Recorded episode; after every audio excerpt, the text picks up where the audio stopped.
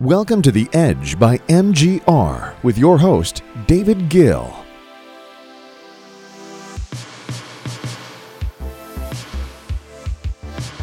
Hello, everybody, and welcome to The Edge podcast by MGR. Your host, David Gil here. Hope everybody is having a fantastic week.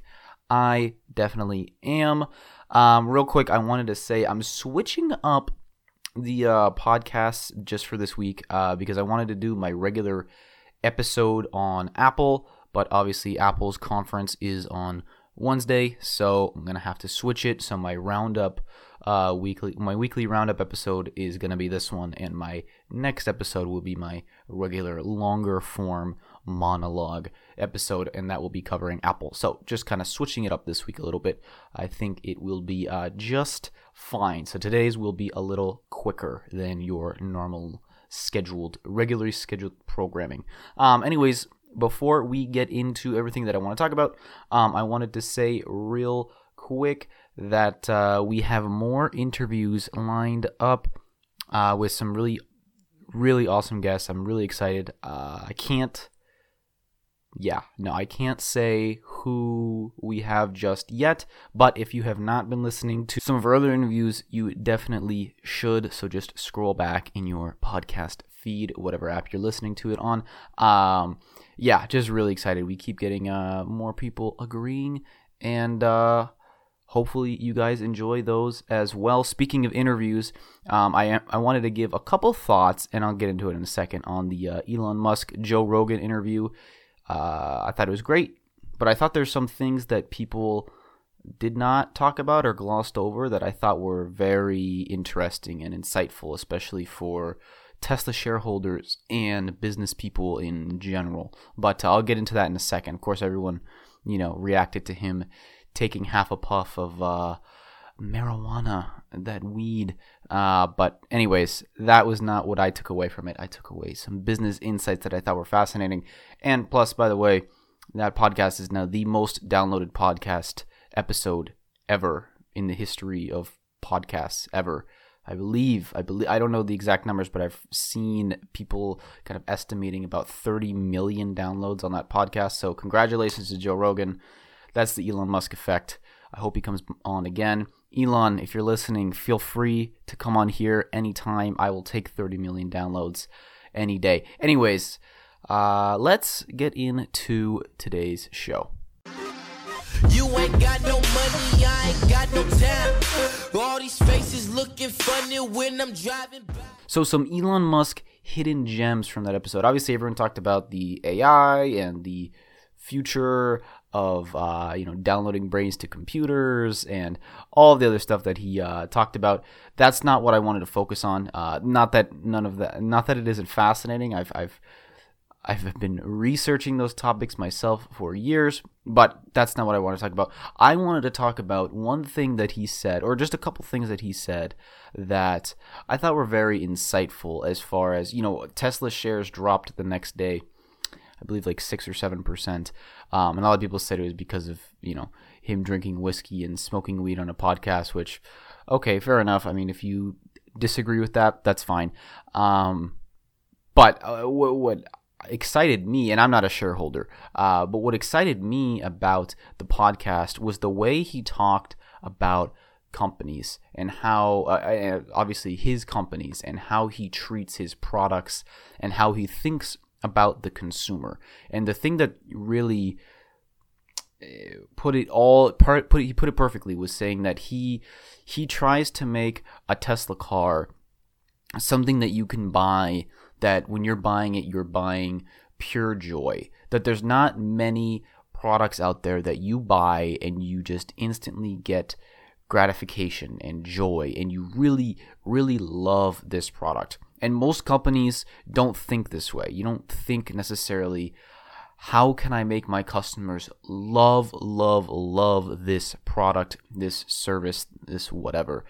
And I think that's that's really what separates Tesla because that's that's been the, the the motto, the MO of Tesla from day one is making products in this case, a car or cars that people just love. There's no car out there unless you buy a Ferrari or something, but at least at the lower level uh, of you know kind of regular cars, there is no car that will give you that feeling of joy like a Tesla. And there's so many hidden Easter eggs that he was talking about, uh, and so many so much thought and so much care that's put into his products that I just thought that was great. And I think you know to hear the CEO of a company say that is great. Uh, that's, what you want to hear. And if I was a Tesla shareholder, I would have been very uh, happy to hear you know Elon Musk saying that. And I think that's something that everyone who uh, runs a business or works for a company, you know, you should always be thinking, how can I make uh, customers love this? You know, I always try to think, how can I make this person a customer for life?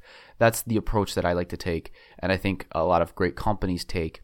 And ultimately, that's the goal, right? Because your customers, you know, they pay your bills at the end of the day. And so if you want to have people paying your bills, you have to provide them with great value first and make them love your products, your services, and want to continually come to you. So I thought that was a great point. I didn't really see anyone talk about uh, him saying that. And then also, a little further in the Tesla, further down the Tesla rabbit hole, um, he Joe uh, Rogan kind of caught him, caught Elon halfway admitting that they're getting into smart home products, specifically uh, a smart AC system and smart thermostats, so that you know if you're in one room, it'll turn off the AC in another, and it'll do all these things automatically.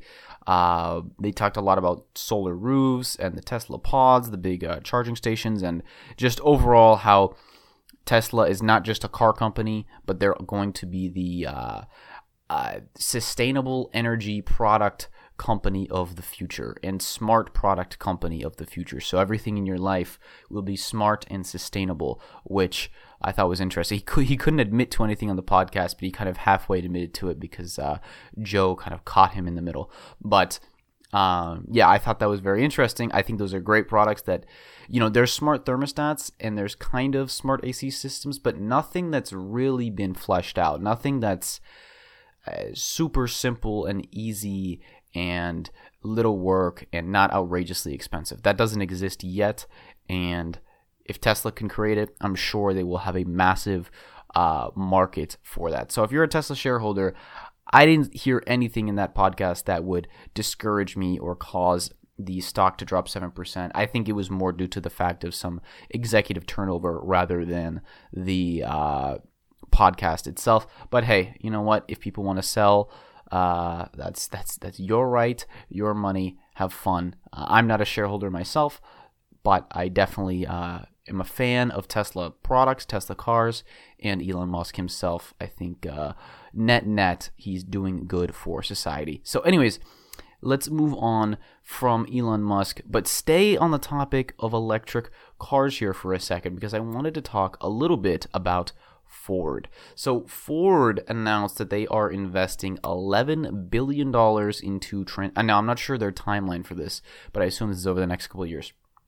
But they're investing 11 billion dollars um, into transitioning to an electric car company. So they they know that 10 years from now they want to be selling or that a lot of people are, are, are I should say most of the major car companies are going to be electric car companies in the next 10 15 years.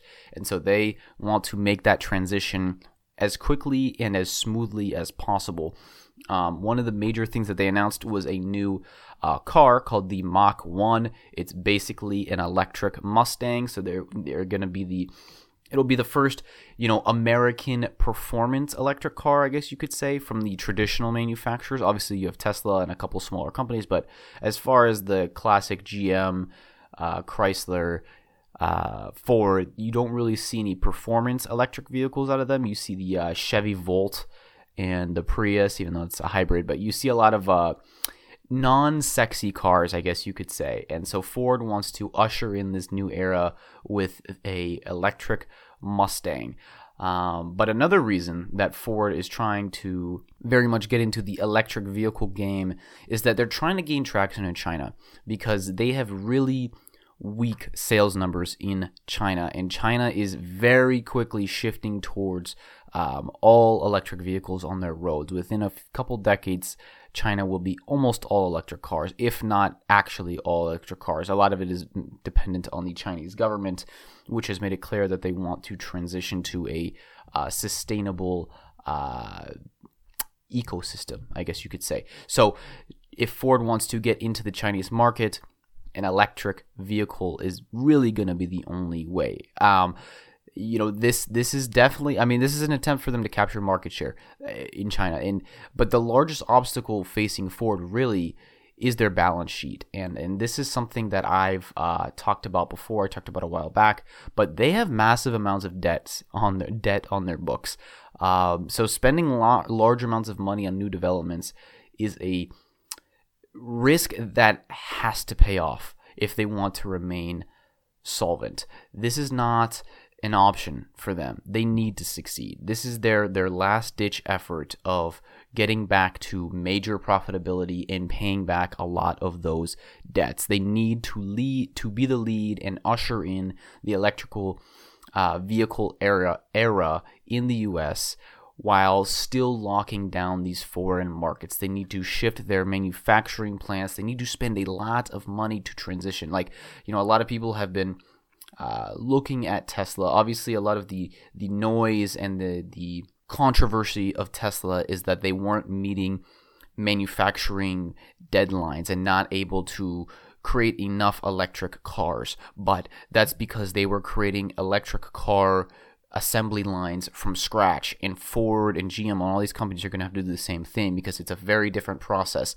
Uh, obviously, they already have assembly lines and all this in place, but building a combustion vehicle versus an electric vehicle is almost completely different. I believe actually uh, on the same podcast with Joe Rogan, uh, Elon Musk said that when they tried with the initial Tesla, the Lotus Elise back in 2000 what eight I believe is when they were making that car. Uh, they were taking the Lotus Elise and turning it into an electric car, and he said that by the end of it, they had to use 93% new parts. So that's why they scrapped trying to convert other cars and said, we're just going to make our own cars from scratch because we're going to have to change 90% of the car anyways. And that's my point.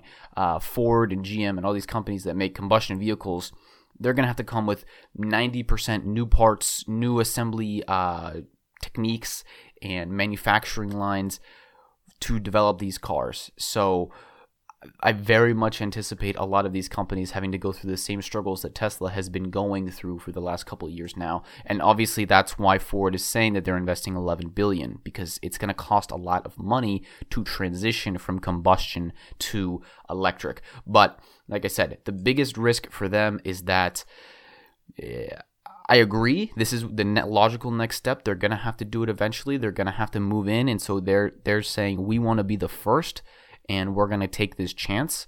And I agree, it's the right move, but it's going to be incredibly difficult because eh, they have competition in all directions, first of all. Yes, they're going to be the first major manufacturer in the US that is doing this, but they still have to compete with Tesla. They still have to compete with a lot of European car makers, and even GM uh, will be competing with them, even if it's not to the same level of investment.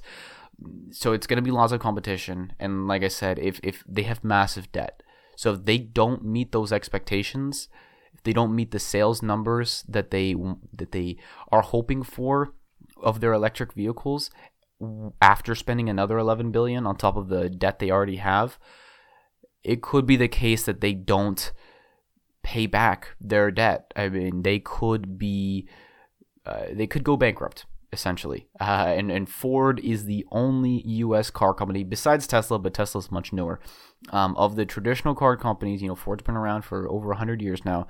They're the only one that has never gone bankrupt that streak could come to an end if this does not work out. And again, I agree with their path. I agree that they need to be going down the electric car path because that's the future.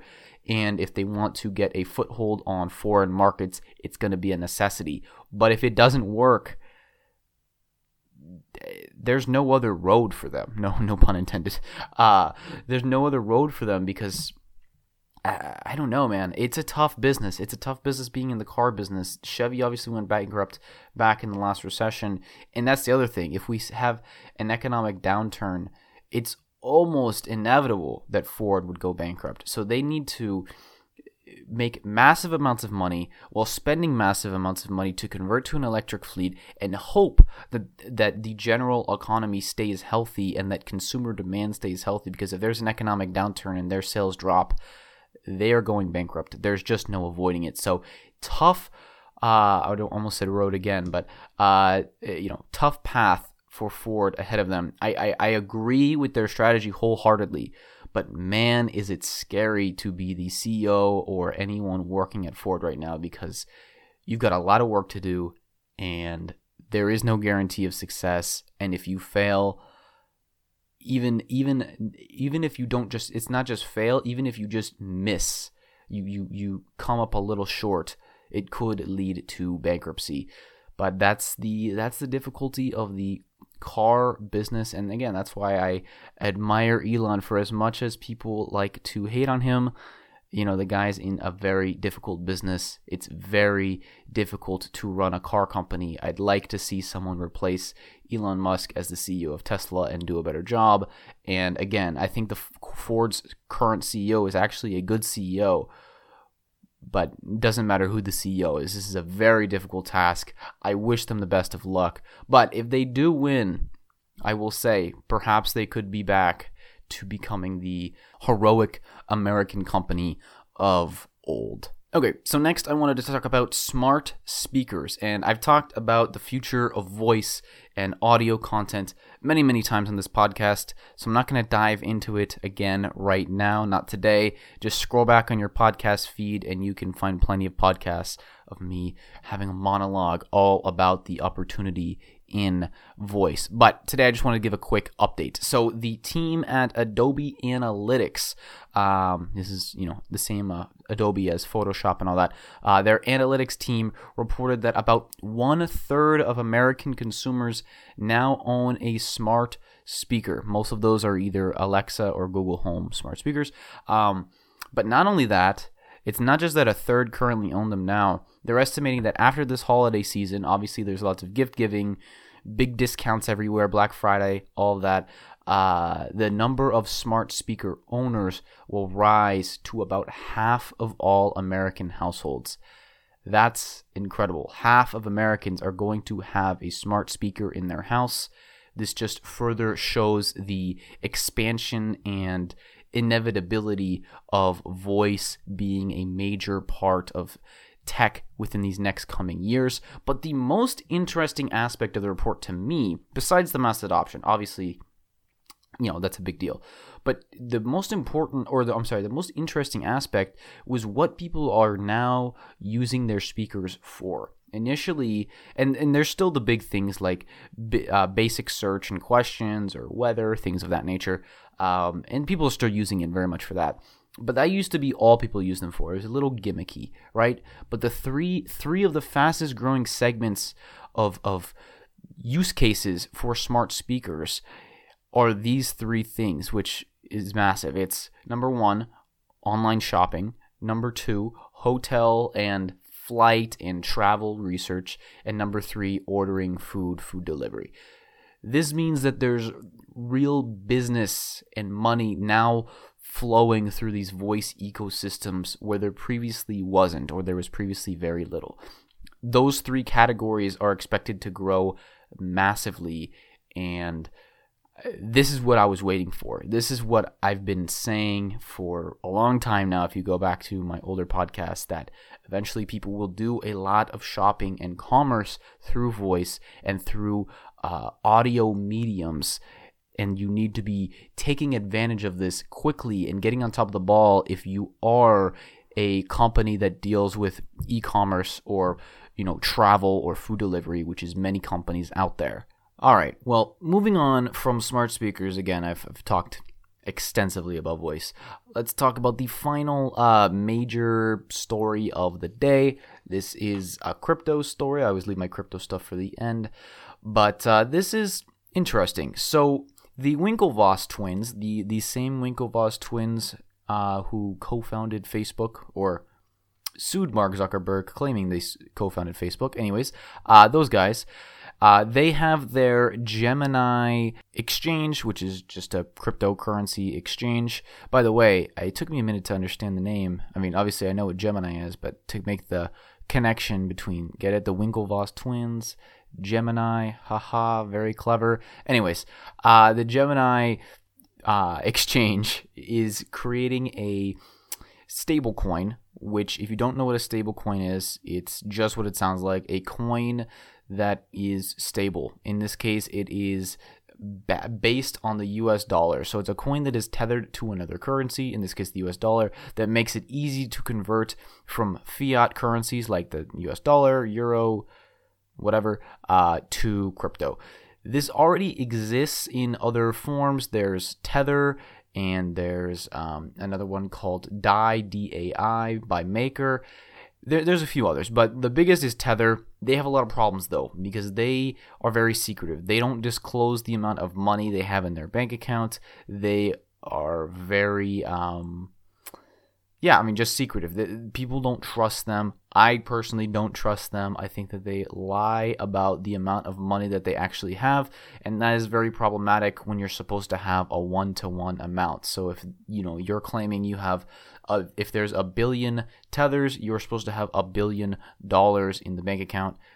Many people don't think that's the case. I personally don't think that's the case. So I'm going to read a quick quote from this uh, TechCrunch article as to why the Winklevoss uh, Gemini dollar is different. So the new currency, uh, start quote, uh, the new currency will be run by the Winklevoss brothers. Uh, the Gemini is pegged directly to the US dollar on the Ethereum blockchain. This means that every Gemini dollar, or sorry, for every Gemini dollar, there is actually one dollar in a bank account. The Gemini Trust Company holds the deposits and has been officially adopted by the New York Department of Financial Services, the regulatory body associated with banking and finance. The Gemini dollar, in other words, is the first stablecoin to gain a truly official imperator. So they're saying that uh, it's you know when Gem when when the Gemini exchange says we have a dollar for each Gemini dollar, they're actually telling the truth because they're being audited. Unlike Tether or other uh, stablecoins out there where you have to take their word for it. I'm going to continue the quote. Um, the NYDFS requires that the Gemini dollars are fully exchangeable for a US dollar and that the Gemini will maintain records of their movement. Very important there. The requirements also include uh, control. I'm going to skip over blah, blah, blah. It's for like anti money laundering stuff. And then an independent accountant will examine the fiat holding bank account to ensure that all of the stable coins are accounted for. You can convert and withdraw Gemini dollars directly onto the Ethereum blockchain. What all of this means is that there is now a stable, regulated coin that should offset some of the traditional volatility of crypto. So that sums it up right there what this new Gemini dollar is. They're going to have fully transparent um, holdings and saying, basically anyone can go and look and see how much money we have on our accounts. We're going to have third party uh, accounting firms looking into it. Everything's going to be based on the Ethereum blockchain. We're not cheating you out of anything. We're not trying to scam anybody like many fear uh, Tether is. So, why is this important though? You say, why do you need a coin that's pegged one to one to the dollar? So, kind of two reasons. One, they said that already in the in the article. Um, there's lots of volatility in crypto. Okay, I think everybody knows this. You know, they they they fluctuate quite a bit, which doesn't make them great for day-to-day currencies that you need to spend money. And they fluctuate a lot, obviously, because they're much much smaller. You know, even though Bitcoin is worth a few hundred billion, it's still not worth that much because, and I'm talking about Bitcoin here, but this is obviously Ethereum. This is the second largest, um, or Ether. But Bitcoin is very volatile because, you know, you look at the U.S. dollar uh, I believe there's 80 trillion US dollars is, is, the value of the currency is about 80 trillion and Bitcoin is worth a couple hundred billion. Okay, well that's your difference right there. Until you know Bitcoin and other currencies are able to get into the trillions of dollars, you're going to see this volatility. The best analogy I've heard is that imagine you're on the rough seas in a boat.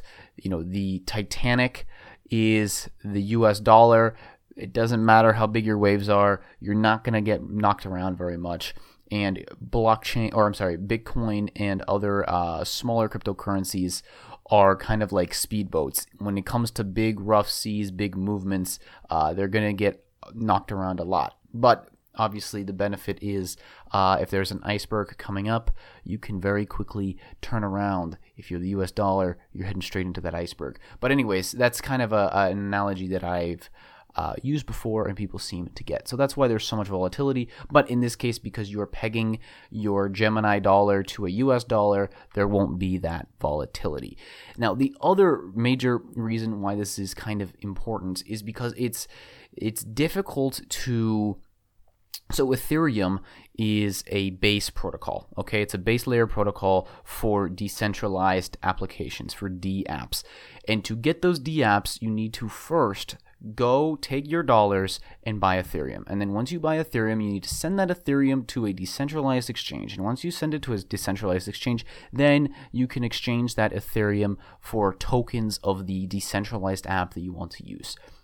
Complicated, sounds like a headache, and this is why very few people, uh, other than the the early adopters, have done this the goal of a stablecoin is to make it very easy. So instead of having to do all that, all you have to do is buy Gemini dollars.